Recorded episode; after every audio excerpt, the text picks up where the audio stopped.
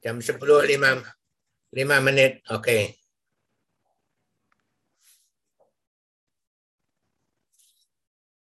Haleluya.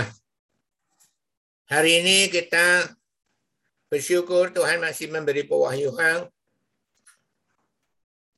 Berarti Tuhan belum berhenti berbicara kepada kita-kita yang dikasihi.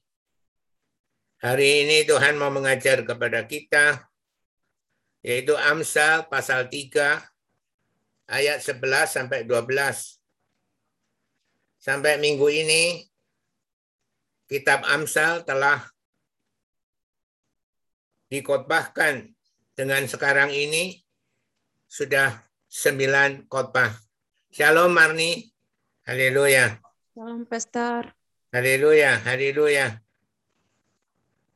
Jadi kalau kita sudah menemukan Amsal tiga, ayat sebelas sampai dua belas, mari kita menghormati pembacaan kebenaran firman Tuhan. Semua loudspeaker dimatiin. Haleluya. Sudah dimatiin belum?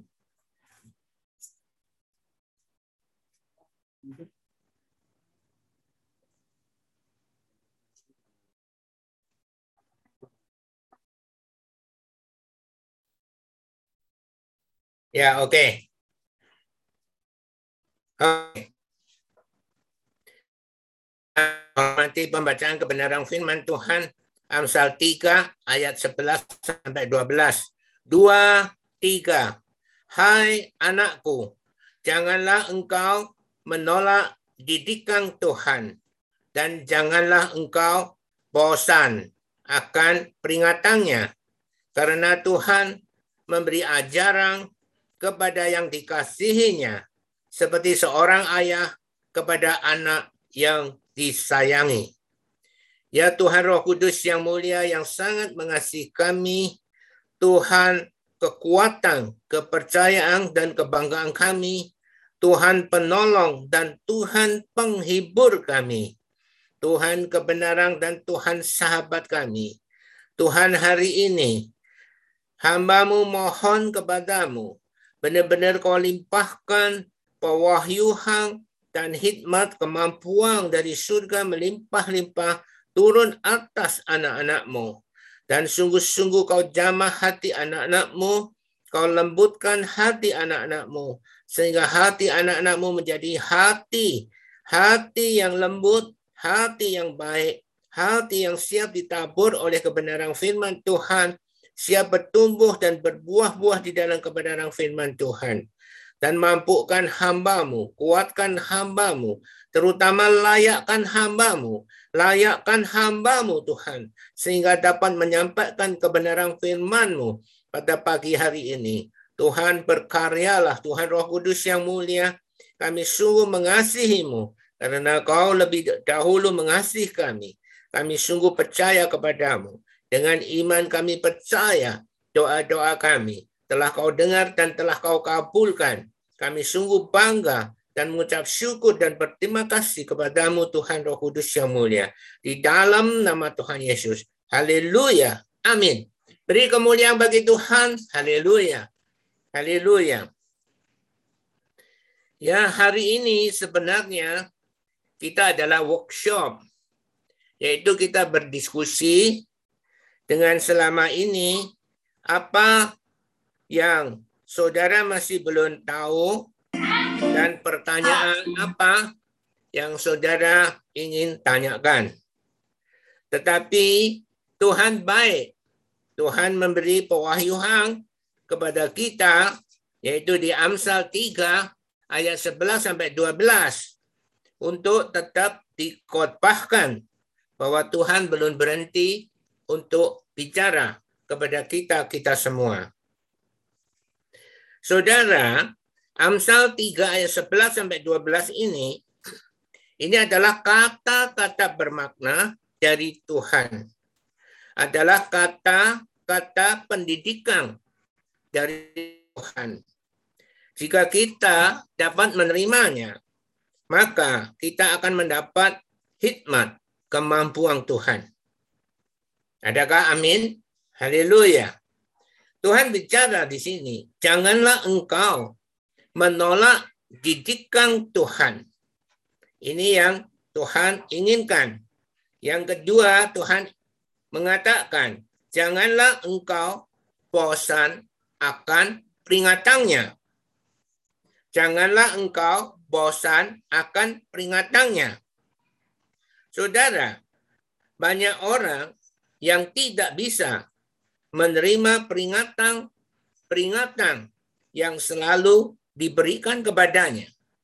Perhatikan, banyak orang yang tidak bisa menerima peringatan-peringatan yang selalu diberikan kepadanya.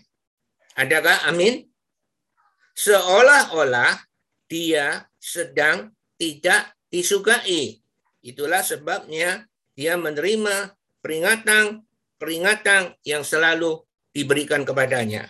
Adakah amin? Banyak orang menganggap bahwa setiap minggunya mendengarkan khotbah-khotbah yang intinya akan jatuh pada satu inti kebenaran firman Tuhan.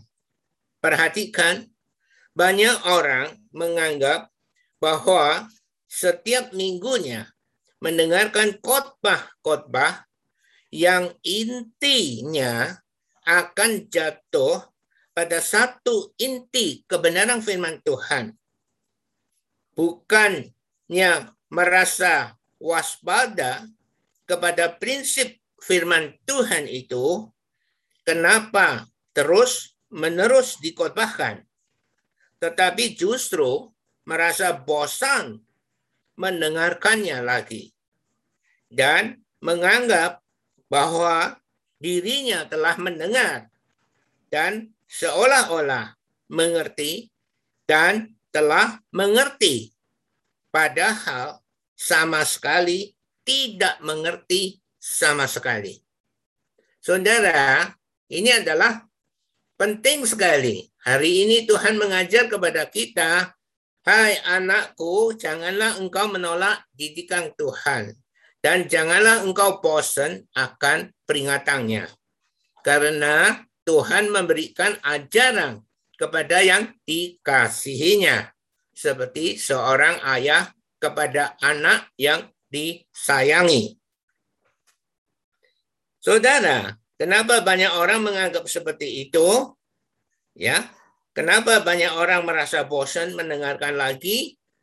Ya, karena khotbah-khotbah itu intinya akan jatuh pada satu inti kebenaran firman Tuhan, yaitu amanat agung Tuhan Yesus. Jadi semua khotbah yang dikhotbahkan nanti jatuhnya, akhirnya, intinya adalah memenuhi amanat agung Tuhan Yesus. Sehingga banyak orang merasa bosan mendengarkan lagi dan menganggap bahwa dirinya telah mendengar dan seolah-olah mengerti dan telah mengerti, padahal sama sekali tidak mengerti. Contoh, kita lihat contoh. Amsal sembilan ayat sepuluh itu adalah permulaan hikmat, adalah takut akan Tuhan. Mengenal yang Maha Kudus adalah pengertian. Tetapi Amsal sembilan ayat sepuluh ini kesimpulannya nanti adalah tentang amanat agung lagi. Sekalipun Amsal sembilan ayat sepuluh itu adalah permulaan hikmat, adalah takut akan Tuhan. Tetapi anehnya kesimpulannya nanti akan jatuh tentang amanat agung Tuhan Yesus. Demikian Amsal empat belas ayat delapan. Amsal empat belas ayat delapan itu mengajar kepada kita. Siapa mengerti jalannya sendiri adalah hikmat orang cerdik. Tetapi orang bebal ditipu oleh kebodohannya. Jadi ini siapa yang mengerti jalannya sendiri adalah hikmat orang cerdik. Tetapi nanti akhirnya intinya juga jatuh kepada inti, yaitu amanat agung Tuhan Yesus. Bukankah saudara merasa seperti itu? Demikian Amsal tiga puluh satu ayat tiga puluh. Amsal tiga puluh satu ayat tiga puluh, di situ disebut kemolekan adalah bohong dan kecantikan adalah sia-sia. Tetapi istri yang takut akan Tuhan dipuji-puji. Tetapi anehnya, ya, harusnya ini menceritakan tentang istri. Tetapi akhirnya, ujung-ujungnya adalah amanat agung Tuhan Yesus. Adakah amin? Saudara menemukan hal yang seperti itu? Haleluya. Ya, saudara.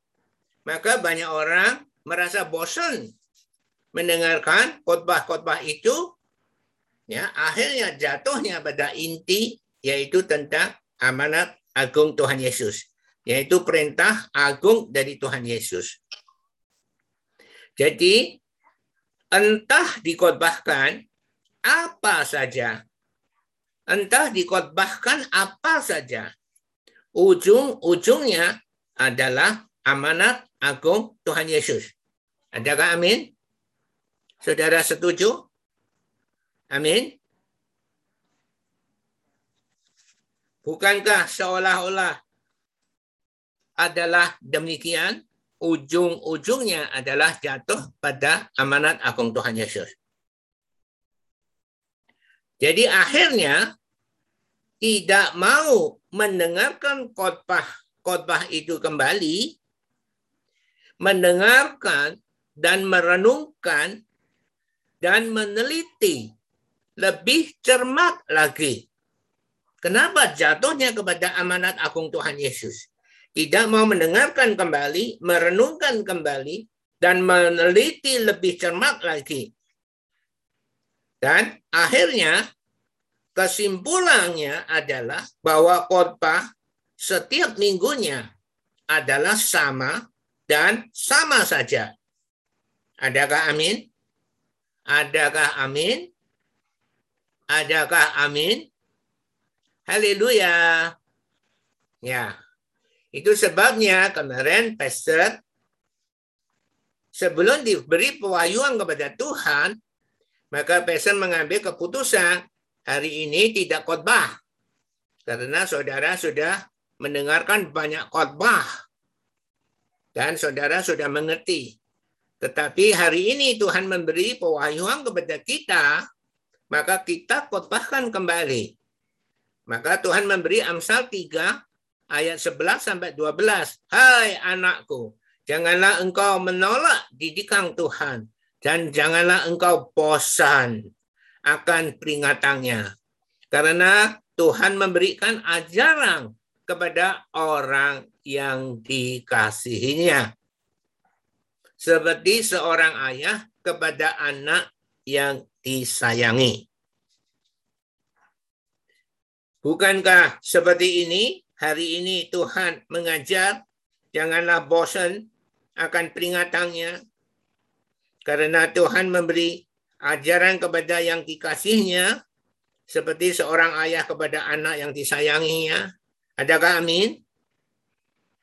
Ya, sekarang pastor memberi contoh.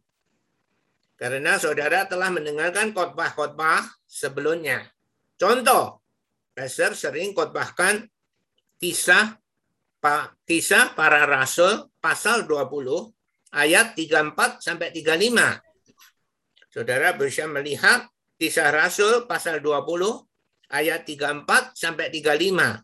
Ini juga sering dikhotbahkan. Jadi di dalam Kisah Rasul dua puluh ayat tiga puluh empat sampai tiga puluh lima ini, ini sebetulnya adalah sikap seorang pelayan Tuhan yang benar. Mari kita lihat Kisah para Rasul.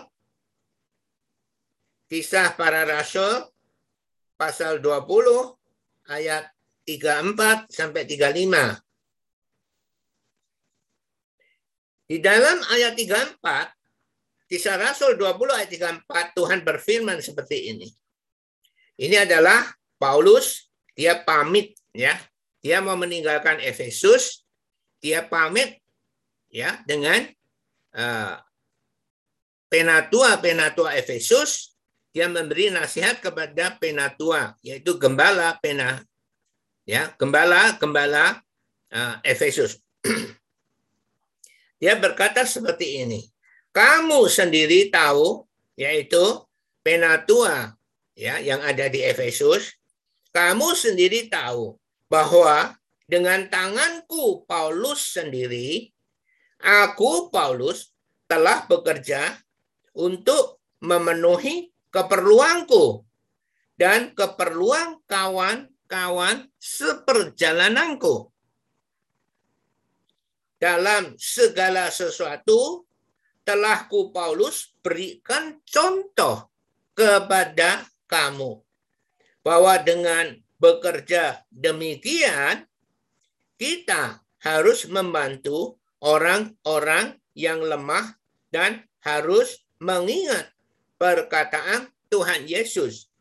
Sebab ia sendiri, yaitu Tuhan Yesus sendiri, telah mengatakan adalah lebih berharga memberi daripada menerima. Ini adalah sikap seorang pelayan Tuhan yang benar. Karena kita telah diselamatkan dari dosa-dosa kita dengan gratis, yaitu dengan gratis, dengan darah Yesus Kristus yang mahal dan mulia itu. Maka kita juga harus melayani kehendak Yesus Kristus dengan gratis pula, tanpa ada alasan apapun alasannya. Kita tidak bisa menyebut bahwa diri kita adalah orang Lewi, berhak menerima seperpuluhan dari ya, persembahan jemaat. Kita tidak punya alasan apapun, karena kita telah diselamatkan dengan gratis, dengan darah Yesus Kristus yang mahal. Maka kita tidak ada alasan apapun ya melayani Tuhan dengan menerima imbalan. Maka Paulus memberi satu contoh. Ini adalah sikap seorang pelayan Tuhan yang benar.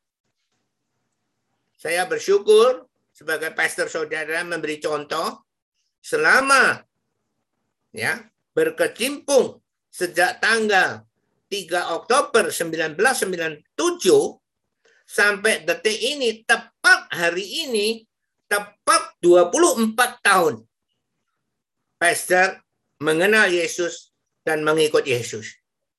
Selama dua puluh empat tahun pastor tidak ada punya niat sedikit pun untuk mengambil persembahan dari persembahan jemaat.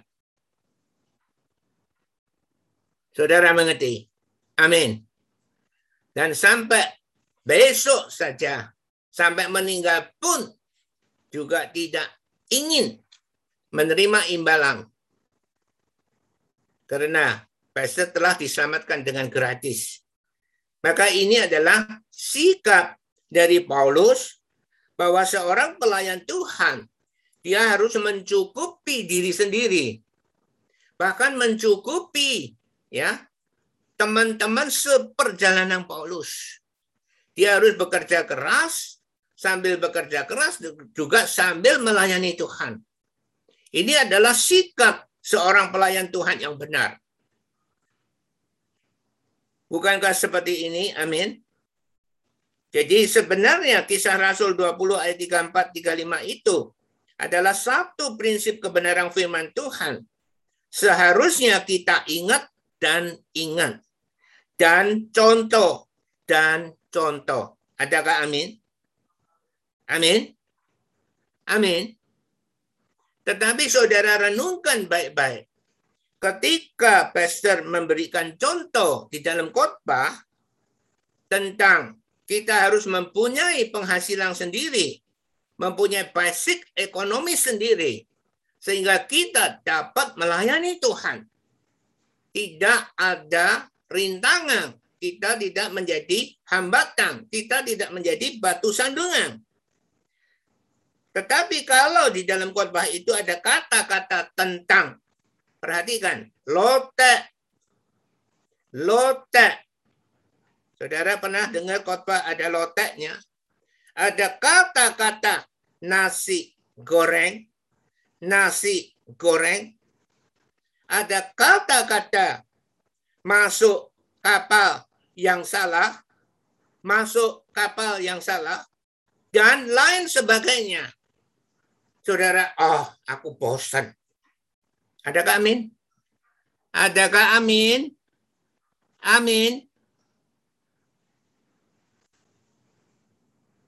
Saudara, Tuhan mengatakan, janganlah bosan akan peringatannya. Karena Tuhan memberi ajaran kepada yang dikasihinya.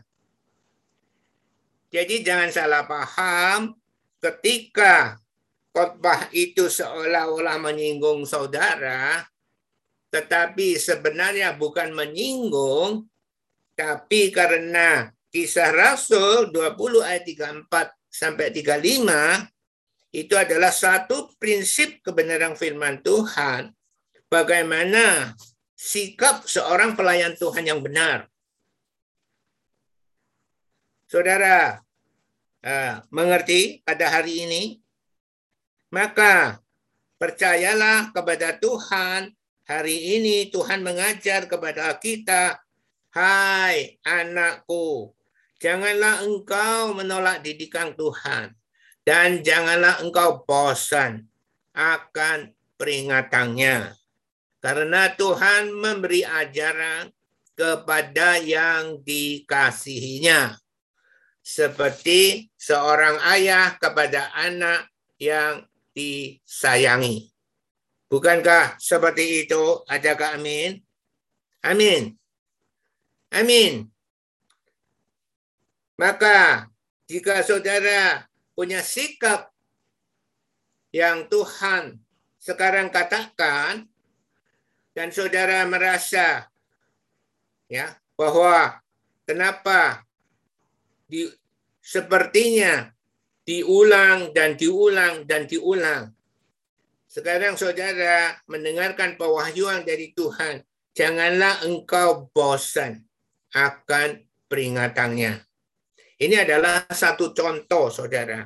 Ini adalah satu, satu contoh, ya. Kenapa orang merasa bahwa khotbahnya itu hampir sama dan sama dan sama. Bukan sama, saudara, ketika mengkhotbahkan Kisah Rasul dua puluh ayat tiga puluh empat sampai tiga puluh lima, ini adalah sikap seorang pelayan Tuhan yang benar. Maka harus diberi contoh. Ya, amin. Amin. Jadi ini bukan menyinggung seseorang, tetapi ini adalah memberitakan satu kebenaran secara umum, umumnya kepada orang banyak. Bukan ditujukan kepada satu orang. Saudara mengerti? Amin. Dan apalagi yang sering dikhotbahkan adalah Matius lima ayat tiga belas sampai empat belas. Mari kita lihat ya Matius lima ayat tiga belas. Matius lima ini sangat terkenal sekali. Karena ini khotbah di bukit ya. Di bukit doa sana. Mari kita lihat ya Matius lima ayat tiga belas sampai empat belas. Kamu adalah garam dunia. Jika kamu adalah garam dunia. Jika garam itu tidak asin lagi, dengan apa garam itu diasinkan? Karena di dunia ini yang asin adalah garam. Kalau garam itu tidak asin lagi, dengan apa garam itu diasinkan? Ya, tidak ada gunanya lagi kalau garam tidak asin. ya, hanya bisa dibuang dan diinjak-injak orang. Jadi Tuhan mau mengatakan kepada orang-orang percaya, kamulah adalah garam dunia. Jadi kalau kamu garam dunia, kamu harus asin. Jika kamu sudah tidak asin lagi, apa gunanya kamu?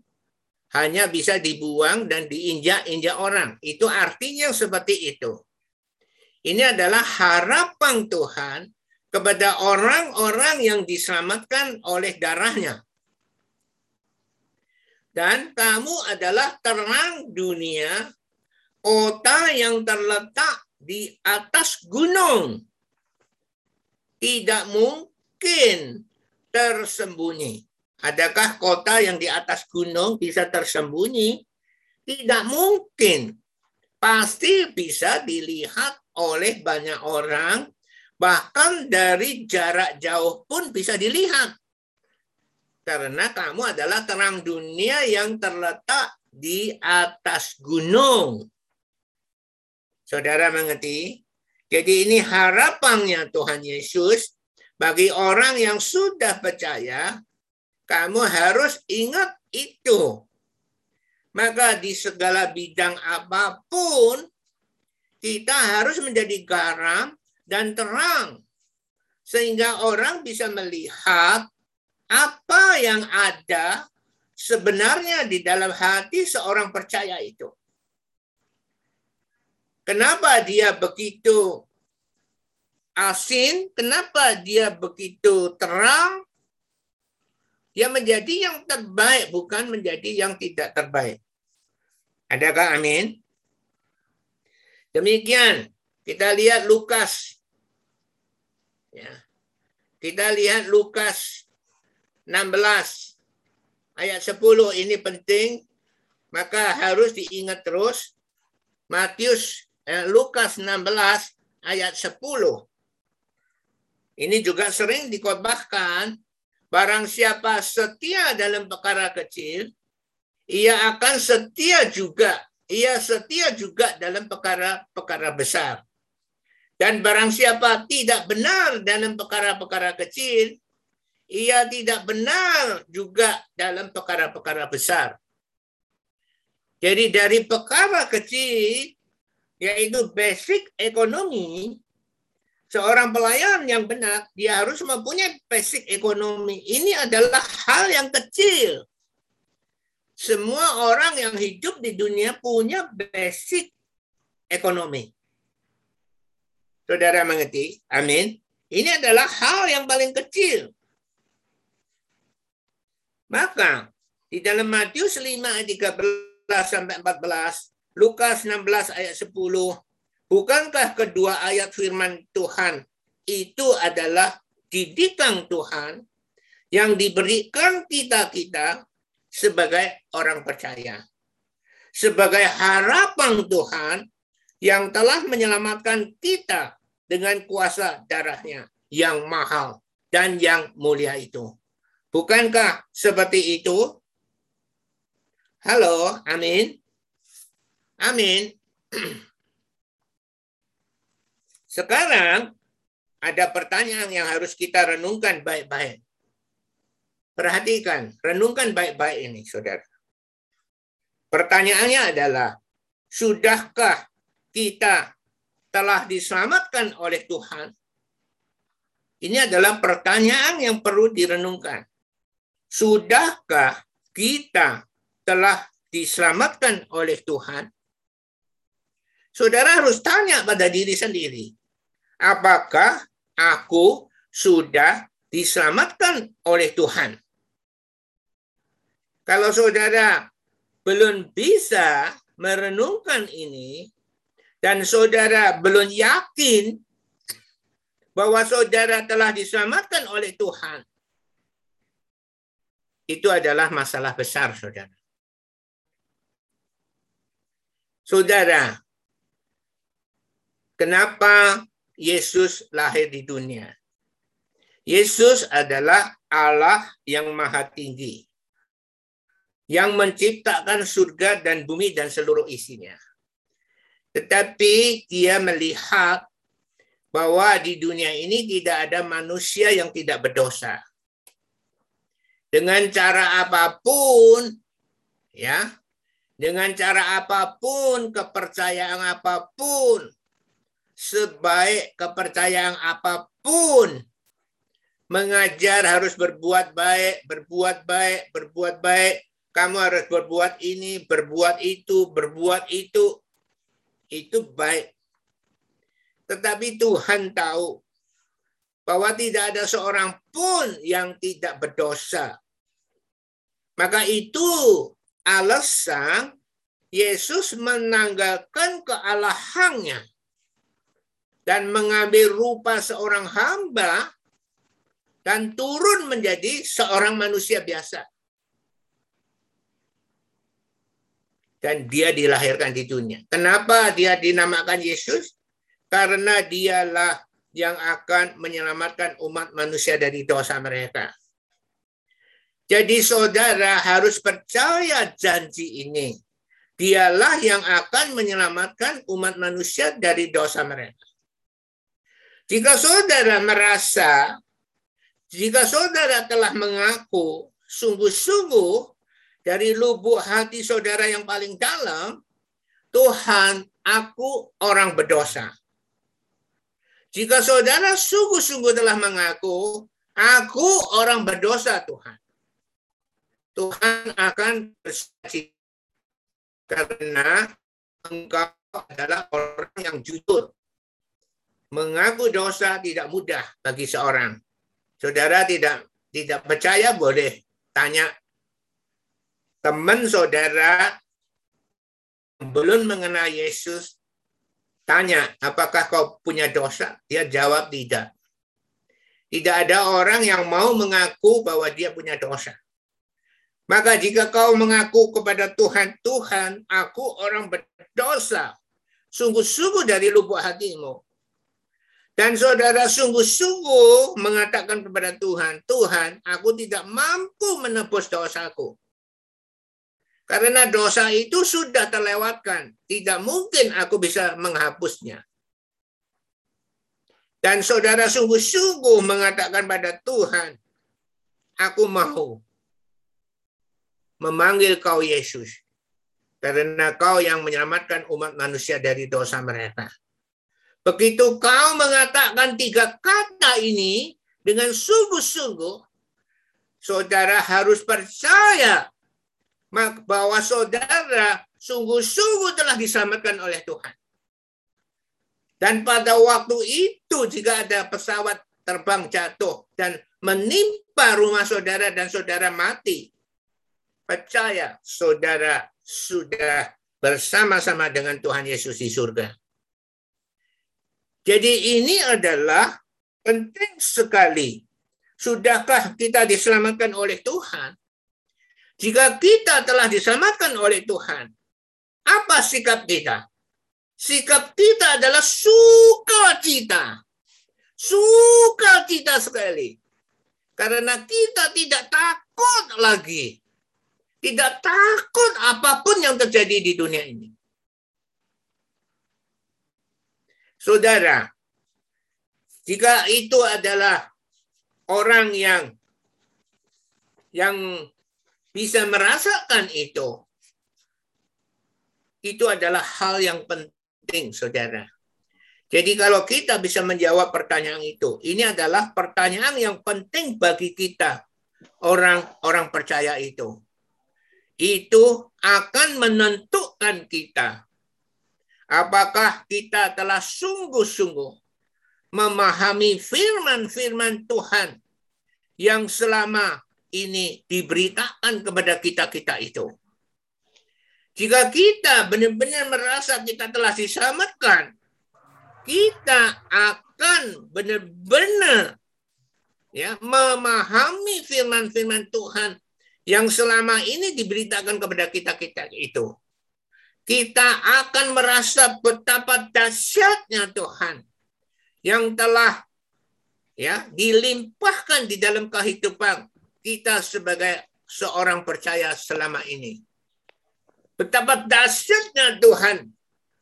Saya sudah diselamatkan Dan saya diberi firman-firman Tuhan yang begitu lugas, tegas, gamblang. Saudara akan merasakan dahsyatnya Tuhan. Tetapi kalau saudara tidak merasa bahwa saudara telah diselamatkan, saudara ragu, saudara masih tanda tanya, dan tanda tanya, dan tanda tanya. Maka selamanya kita akan menganggap bahwa firman-firman Tuhan itu hanyalah sebagai pengetahuan saja. Dengar boleh, tidak dengar juga boleh. Sekarang saudara bertanya pada saudara, selama saudara diberitakan firman Tuhan itu, apakah saudara merasa kedahsyatan Tuhan yang telah dilimpahkan di dalam hidup saudara? Atau saudara merasa bahwa kebenaran firman Tuhan itu boleh didengar, juga boleh tidak didengar? Jadi tidak ada satu kehausan benar-benar untuk mendengar kebenaran firman Tuhan itu. Bahkan saudara merasa bosan bahwa kebenaran firman Tuhan, kebenaran firman Tuhan itu akhirnya, intinya, jatuhnya kepada satu, yaitu perintah amanat agung Tuhan Yesus. Saudara, tentang kematian saudara, Pastor sudah melihat banyak kematian di sini. Sekarang Pastor di Singapura juga melihat kematian dari seseorang. Saudara, Pastor pernah jelaskan pada saudara bahwa Pastor pernah dipanggil untuk mendoakan seorang bos cukup besar, ya. Dan pastor datang untuk mendoakan bos itu. Yang minta didoakan adalah bos laki-laki. Tetapi ketika mendoakan, itu berapa bulan yang lalu, yang menerima adalah istrinya. Bahkan istrinya dibaptis Roh Kudus. Tetapi suaminya yang minta didoakan itu justru tidak menerima. Belum mau menerima. Maka kita hanya bisa mendoakan sakitnya. Supaya sakitnya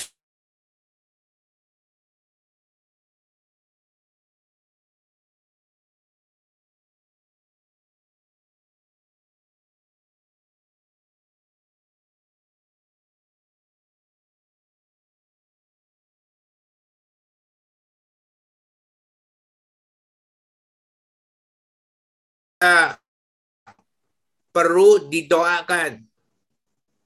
Maka sebelum pastor berangkat, pastor empat puluh menit setelah doakan, ya, itu adalah satu langkah yang pertama.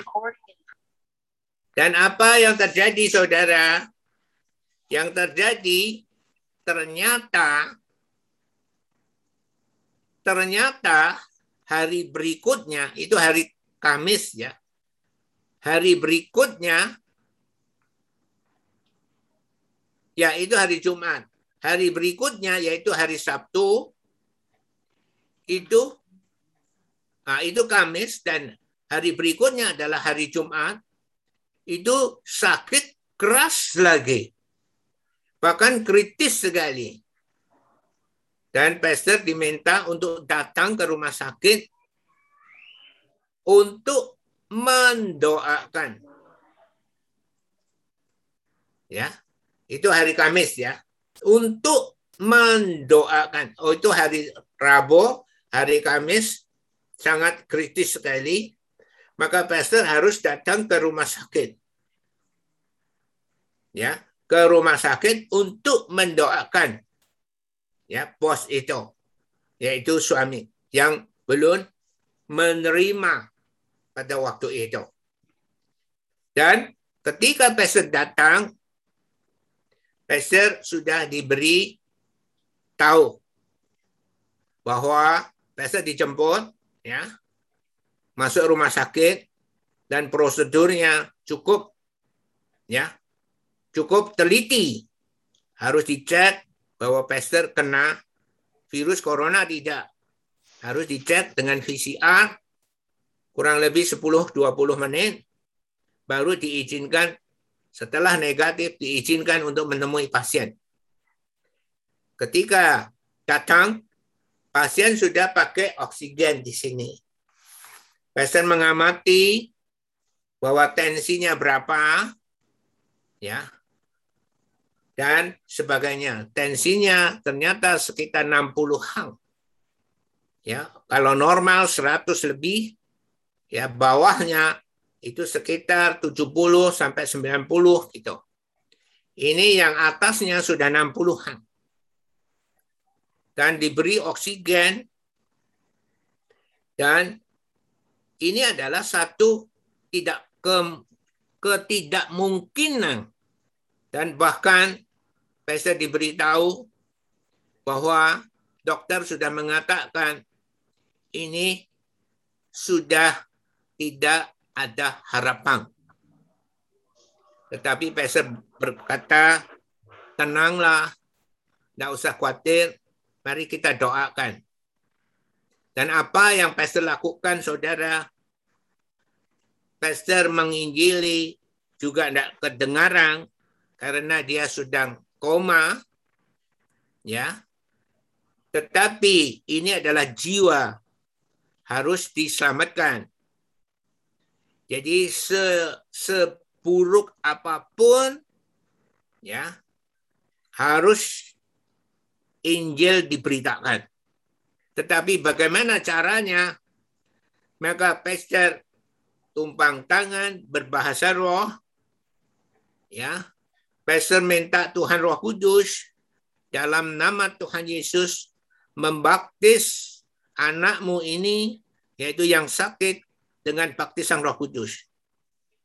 Saudara mengerti, baptisan Roh Kudus tandanya, kalau Roh Kudus turun atas kita, kita bisa berbahasa roh. Adakah amin? Tetapi orangnya sedang menerima oksigen, saudara. Sedang menerima oksigen.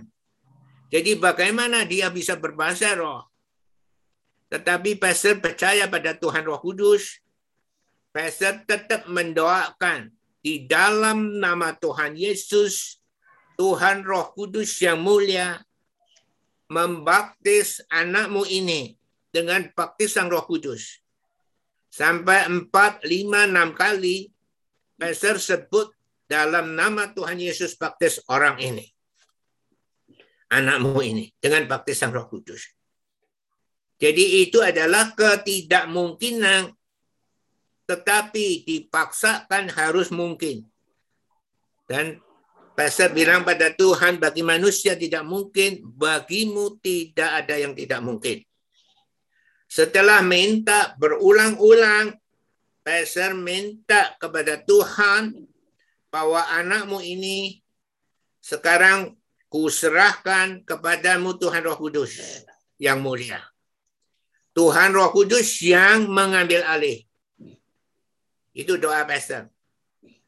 Dan pastor setelah itu menjelaskan kepada istrinya, kepada anak-anaknya, supaya anak-anaknya, ya, minta ampun kepada ayahnya jika ada kesalahan terhadap ayahnya selama ini.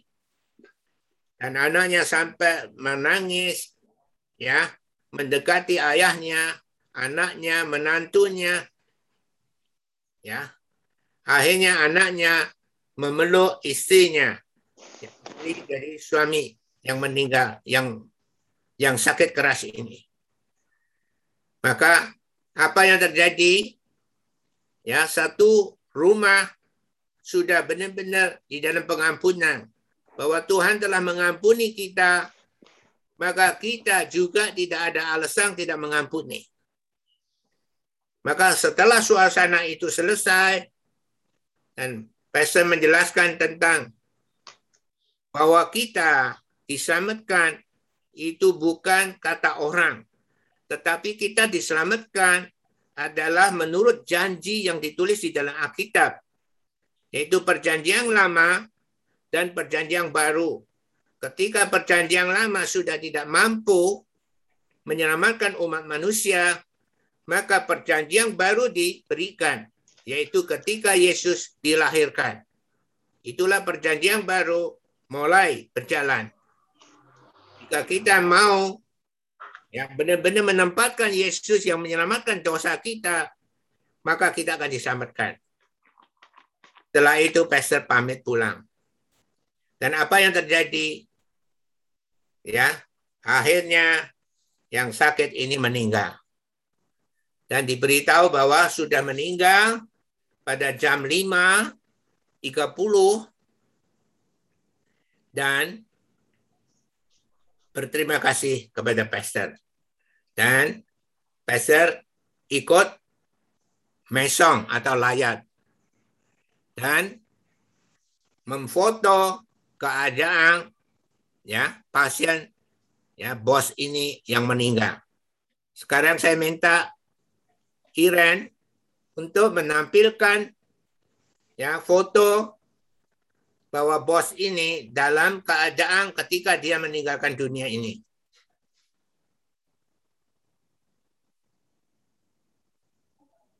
Ya, saudara lihat sendiri keadaannya seperti apa.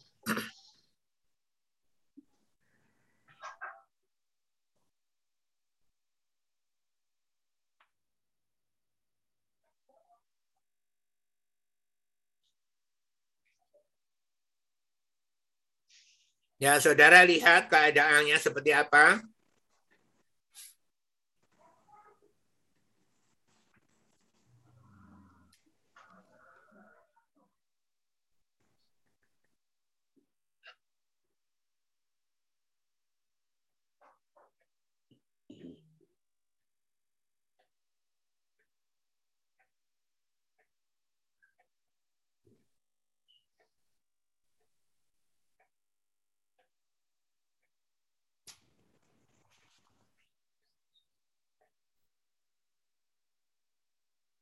Ya, sabar.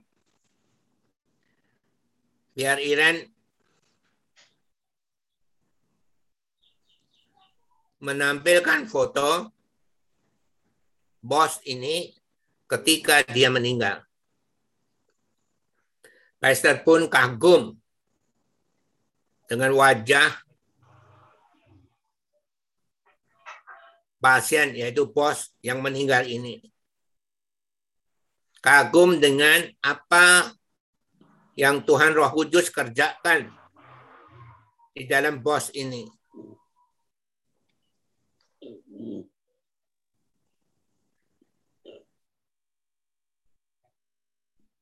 Ya, kita sabar kepada Iren untuk menampilkan foto .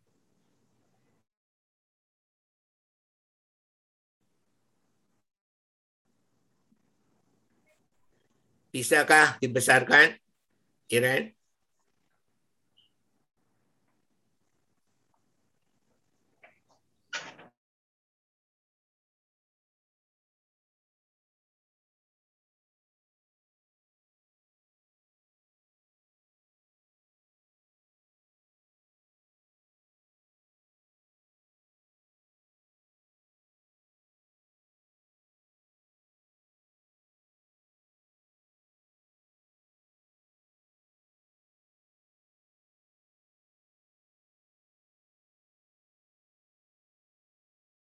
Tidak se-handsome itu. Tetapi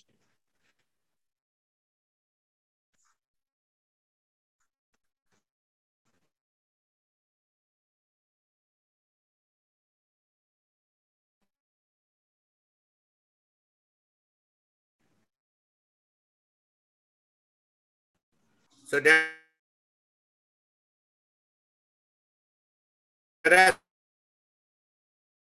bisa melihat apa yang dikerjakan Yesus dengan baptisan.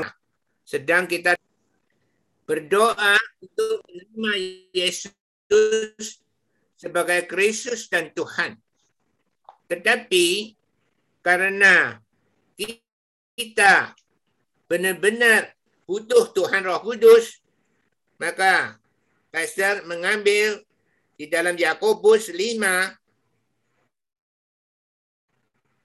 ya, Yakobus pasal lima, ya, ayat ayat empat belas, ya, sampai ayat enam belas. Kaisar minta firman ini digenapi di dalam kehidupan kita sebagai orang percaya.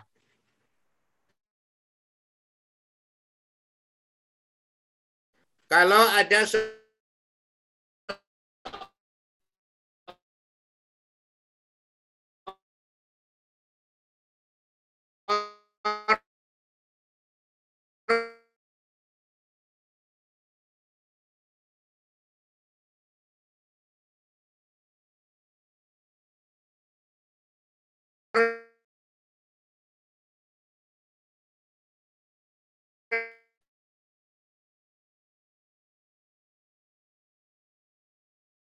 doa orang benar, bila dengan yakin doakan, sangat besar kuasanya. Sangat besar kuasanya.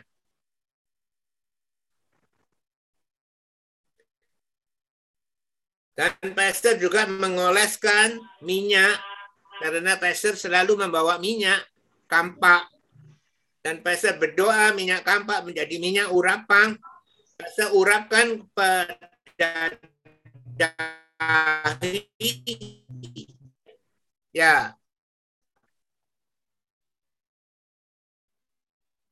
karena ini ada masalah connecting internet di tempat Iren, ya. Jadi ini foto ini tidak bisa ditampilkan. Bisa Iren bisa ditampilkan?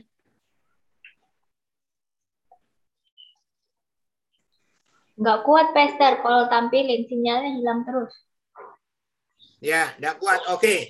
Tetapi sekilas tadi, saudara bisa melihat bahwa ya bos ini ketika meninggalkan dunia, dia wajahnya tersenyum. Ya, sebetulnya kalau itu bisa dibesarkan, itu ganteng sekali. Handsome sekali. Ini sama waktu dua bulan yang lalu ketika pastor datang ke rumahnya, ketika dia masih hidup, masih di dalam rumah, kita makan malam bersama. Jadi saudara,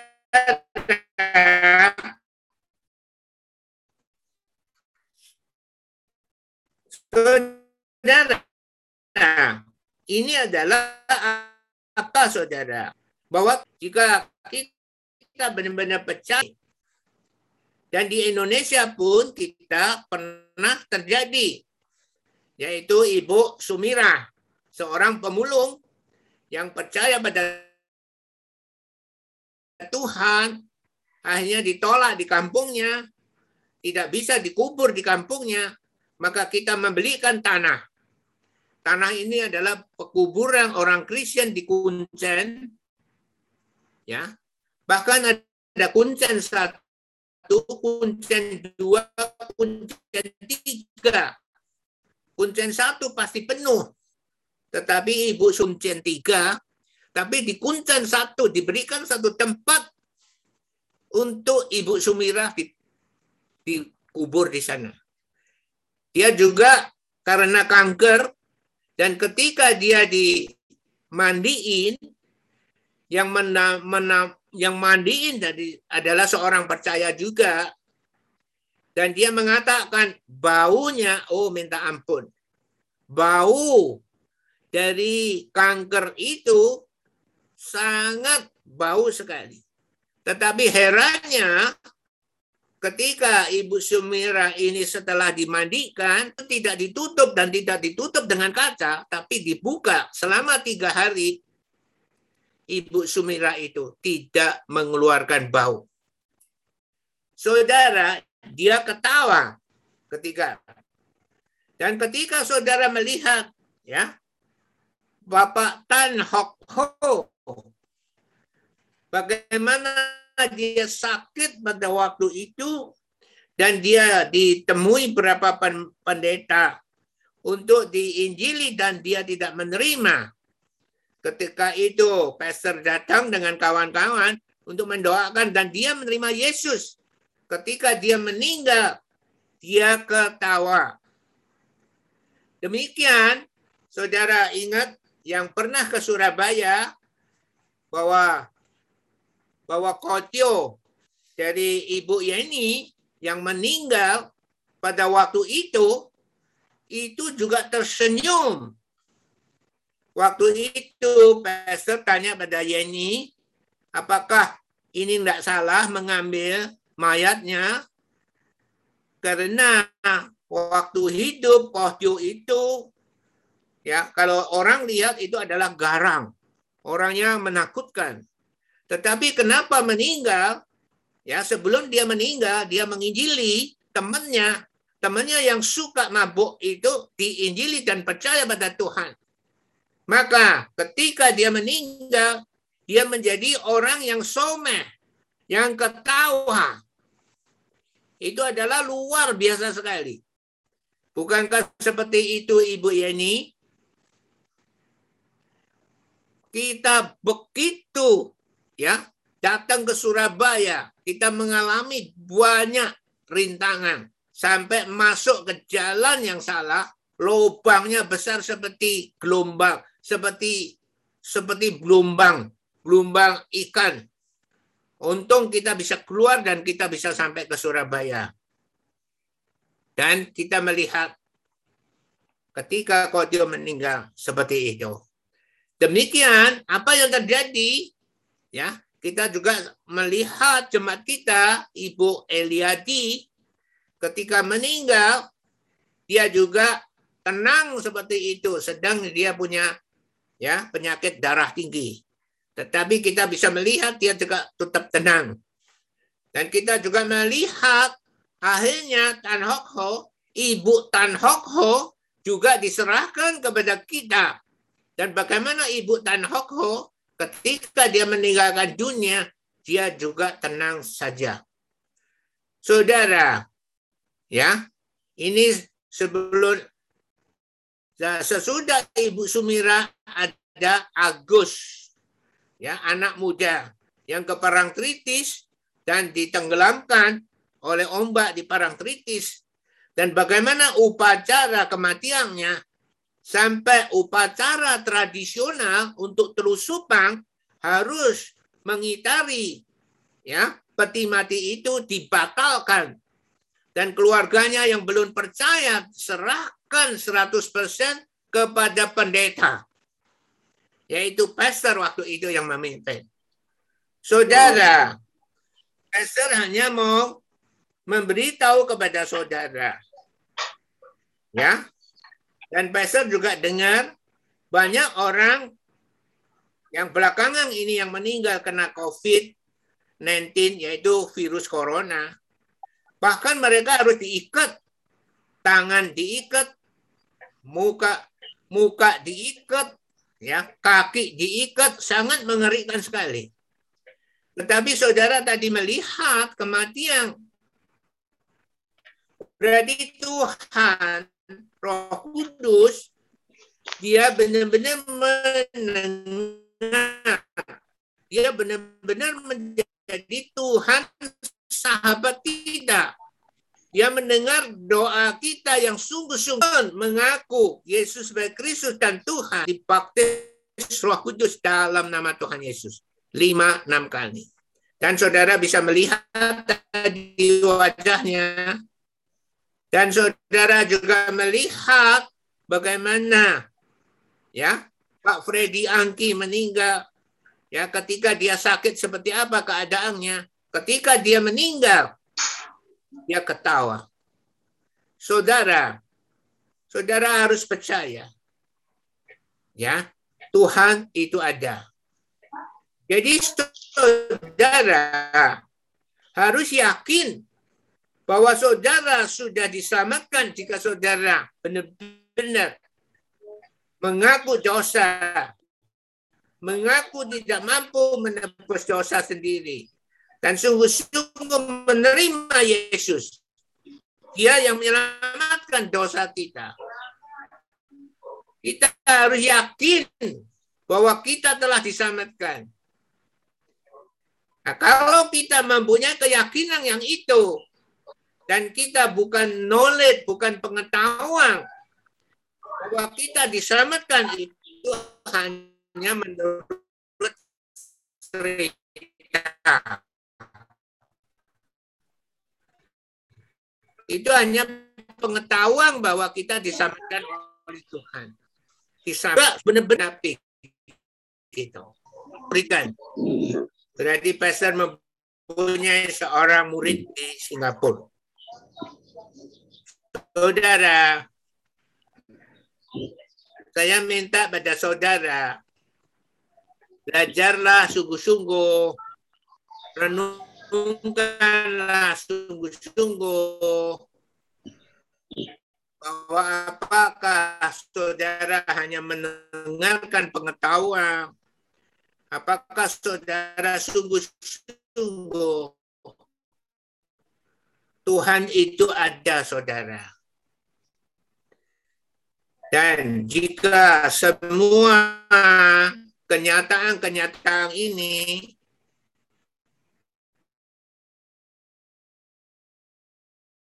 ya kita masih tidak yakin. Pastor pernah mendoakan dengan ya Pak Freddy Angki. Pada waktu itu pastor bicara, ya, dan keadaan Pak Freddy Angki waktu itu sakit di tempat itu. Tetapi ketika meninggal itu dia ketawa, ya. Kenapa ada orang yang meninggal dia tersenyum meninggal, dan itu itu tempatnya di surga. Tetapi ketika pastor dikasih tahu, menurut dokter ini sudah tidak ada harapan. Tetapi pastor percaya bahwa Tuhan Roh Kudus itu adalah Tuhan yang selalu mendengarkan doa. Karena dia adalah Tuhan sahabat kita. Dia adalah kekuatan, kepercayaan, kebanggaan kita. Maka pastor ngotot, ya, bahwa anakmu ini dalam nama Tuhan Yesus kau baptis dengan baptisan Roh Kudus. Sekarang pastor tanya pada saudara, kira-kira bos ini yang sakit ini, kira-kira Tuhan Roh Kudus telah menyamah dia belum? Yang percaya telah menyamah, angkat tangan saudara. Sudah menyamah pasien ini? Yang sudah, angkat tangan saudara supaya pastor tahu. Ya. Angkat tangan saudara. Ya, haleluya. Ya. Saudara kalau percaya boleh angkat tangan saudara bahwa bos ini Tuhan Roh Kudus telah menyamah dia. Ya, yang saudara percaya boleh angkat tangan. Haleluya. Haleluya, haleluya. Haleluya. Ya, saudara, tadi saudara sudah melihat, nanti kalau sudah selesai bisa ditampilkan lagi. Ini adalah satu hal pertanyaan, apakah kita sungguh-sungguh telah diselamatkan oleh Tuhan? Saudara harus sungguh-sungguh percaya. Kalau ikut Tuhan itu bukan knowledge. kata orang kita diselamatkan oleh darah Yesus. Kita harus benar-benar merasa bahwa kita tidak takut meninggal dunia ini. Karena Tuhan telah menyelamatkan kita oleh darahnya. Maka kita harus bersuka cita. Maka ketika kita mendengarkan khotbah, kita akan merasakan kedahsyatan Tuhan sebenarnya telah dilimpahkan di dalam hidup kita. Kita bukan diselamatkan lagi saja, tetapi Tuhan terus membimbing kita dengan kebenaran-kebenaran firman Tuhannya. Ini adalah satu hal. Tetapi masih ada hal yang sangat penting juga, saudara. Ini adalah sangat penting juga. Apakah itu? Ya, apakah kita bisa berterima kasih tidak? Jadi, ini adalah pertanyaan yang penting. Jika kita merasa sudah diselamatkan oleh Tuhan, oleh darah Yesus, dan kita harus tanya pada diri kita, apakah kita ya bisa berterima kasih? Apakah kita menampilkan hidup kita penuh sukacita di dalam Tuhan? Kita tidak takut tampil di dalam Zoom ini. Ya. Jika saudara merasa bahwa saudara merasa saudara telah diselamatkan, saudara mau berterima kasih kepada Tuhan. Bagaimana saudara tidak menampilkan wajah saudara di Zoom hari ini? Ya, haleluya, haleluya. Jangan hanya ada nama saudara, tetapi saudara tidak berani menampilkan, ya, tidak berani menampilkan wajah saudara.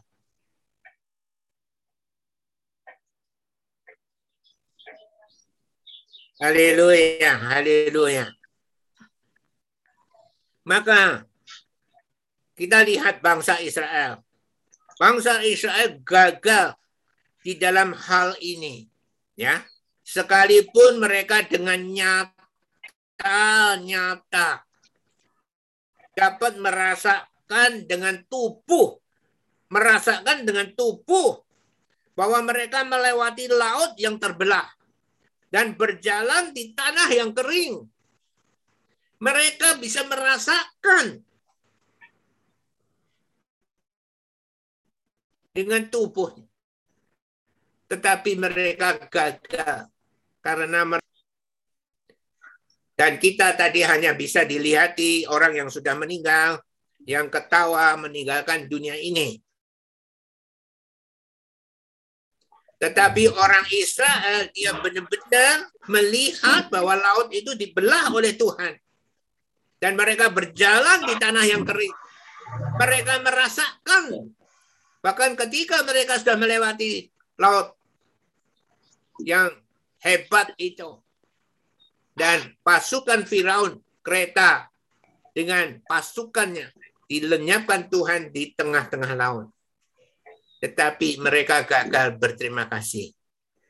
Maka saudara, ini adalah hal yang penting. Satu, merenungkan sungguh-sungguh apakah kita telah diselamatkan oleh Tuhan. Jika kita yakin kita sungguh telah diselamatkan, bukan knowledge, bukan pengetahuan, tapi sungguh-sungguh kita rasa kita selama ini bisa berterima kasih kepada Tuhan. Ya, memberi waktu kepada Tuhan untuk mendengarkan khotbah-khotbah Zoom ini atau mendengarkan khotbah-khotbah itu kembali. Ya, ini adalah penting sekali. Jadi kesimpulannya, apakah kita mau mendengarkan nasihat-nasihat Tuhan yang begitu penting itu? Tidak bosan akan peringatannya. Jika kita mau mendengarkan nasihat Tuhan, maka kita akan berterima kasih kepada Tuhan bahwa Tuhan dengan jerih payah terus memberi kita kebenaran-kebenaran firman Tuhan yang telah dibagikan kepada kita. Dan di dalam khotbah ekspositori yang benar, di dalam Amsal empat belas ayat delapan, jika saudara mendengarkan kembali, bagaimana khotbah yang kelihatannya seperti ekspositori di Matius tujuh ayat dua puluh empat sampai dua puluh tujuh dengan judul kalau kita mau membangun rumah harus di atas batu kali. Tetapi mengabaikan kata Tuhan, kita mendengarkan perkataanku ini, ini yaitu di Matius tujuh ayat dua puluh satu dua puluh tiga diabaikan. Sekalipun satu perikop dibacakan, tetapi kesimpulannya itu tidak sesuai dengan kehendak Tuhan. Dan banyak contoh-contoh betapa pentingnya khotbah ekspositori yang benar. Tetapi jika saudara tidak merasakan bahwa saudara benar-benar telah diselamatkan oleh Tuhan, maka saudara enggan untuk mendengarkan khotbah-khotbah itu kembali. Tetapi Tuhan hari ini mau mengajar kepada kita. Hai anakku, janganlah engkau menolak didikan Tuhan. Dan janganlah engkau bosan akan peringatannya. Karena Tuhan memberikan ajaran kepada orang yang dikasihi. Seperti seorang ayah kepada anak yang disayangi. Maukah kita benar-benar mendengarkan nasihat-nasihat Tuhan? Tidak bosan dengan pengajaran-pengajaran, khotbah-khotbah ekspositori yang benar. Itu adalah tergantung kita. Bisakah kita berterima kasih kepada Tuhan hanya mendengarkan kembali? Jadi supaya kita punya fondasi yang benar ketika kita membaca Alkitab sendiri. Kita akan menangkap pewahyuan-pewahyuan yang benar dari setiap bacaan yang kita baca di dalam Alkitab itu. Maukah kita mendengarkan nasihat, nasihat Tuhan yang begitu penting itu? Itu tergantung kita. Bisakah kita berterima kasih kepada Tuhan? Atau kita merasa kita tidak dikasihi. Yang Tuhan katakan, Tuhan memberi ajaran kepada yang dikasihi. Mari kita tutup khotbah hari ini. Kita berterima kasih kepada Tuhan. Haleluya, haleluya, haleluya. Haleluya, haleluya. Ya Tuhan Roh Kudus yang mulia, kami sungguh bangga dan sungguh-sungguh berterima kasih dan mengucap syukur kepadamu atas apa yang telah kau perbuat di dalam kehidupan kita, di dalam perhidupan kehidupan sepanjang perjalanan kepercayaan kita, bahwa kau sungguh-sungguh sungguh-sungguh ajaib dan perkasa, bahwa bagi manusia yang tidak mungkin, bahkan dokter aja sudah angkat tangan, tetapi kau tidak berhenti dan kau mau mendengarkan doa-doa kami karena kau Tuhan sahabat kami.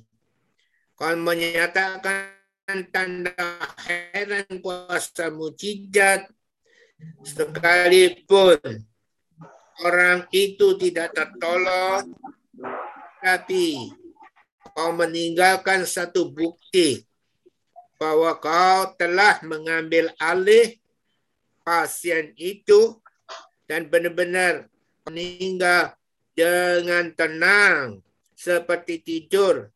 Dan kau memberi dia sangat handsome sekali. Kami sungguh kagum atas apa yang telah kau kerjakan di dalam kehidupan kami sebagai orang-orang percaya.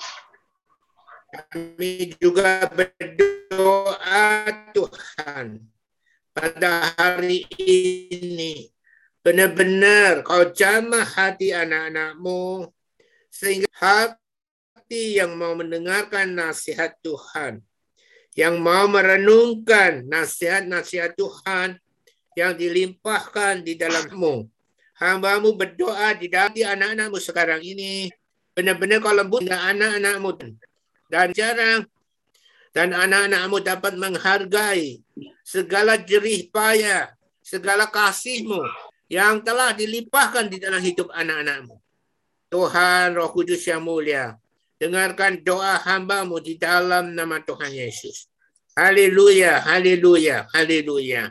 Ya Tuhan, kami berdoa bahwa anak-anakmu sekalipun dari kecil pendidikannya tidak diajar tentang bagaimana kita harus berterima kasih dan bagaimana kita tidak boleh melupakan kebaikan orang yang pernah diberikan kepada kita.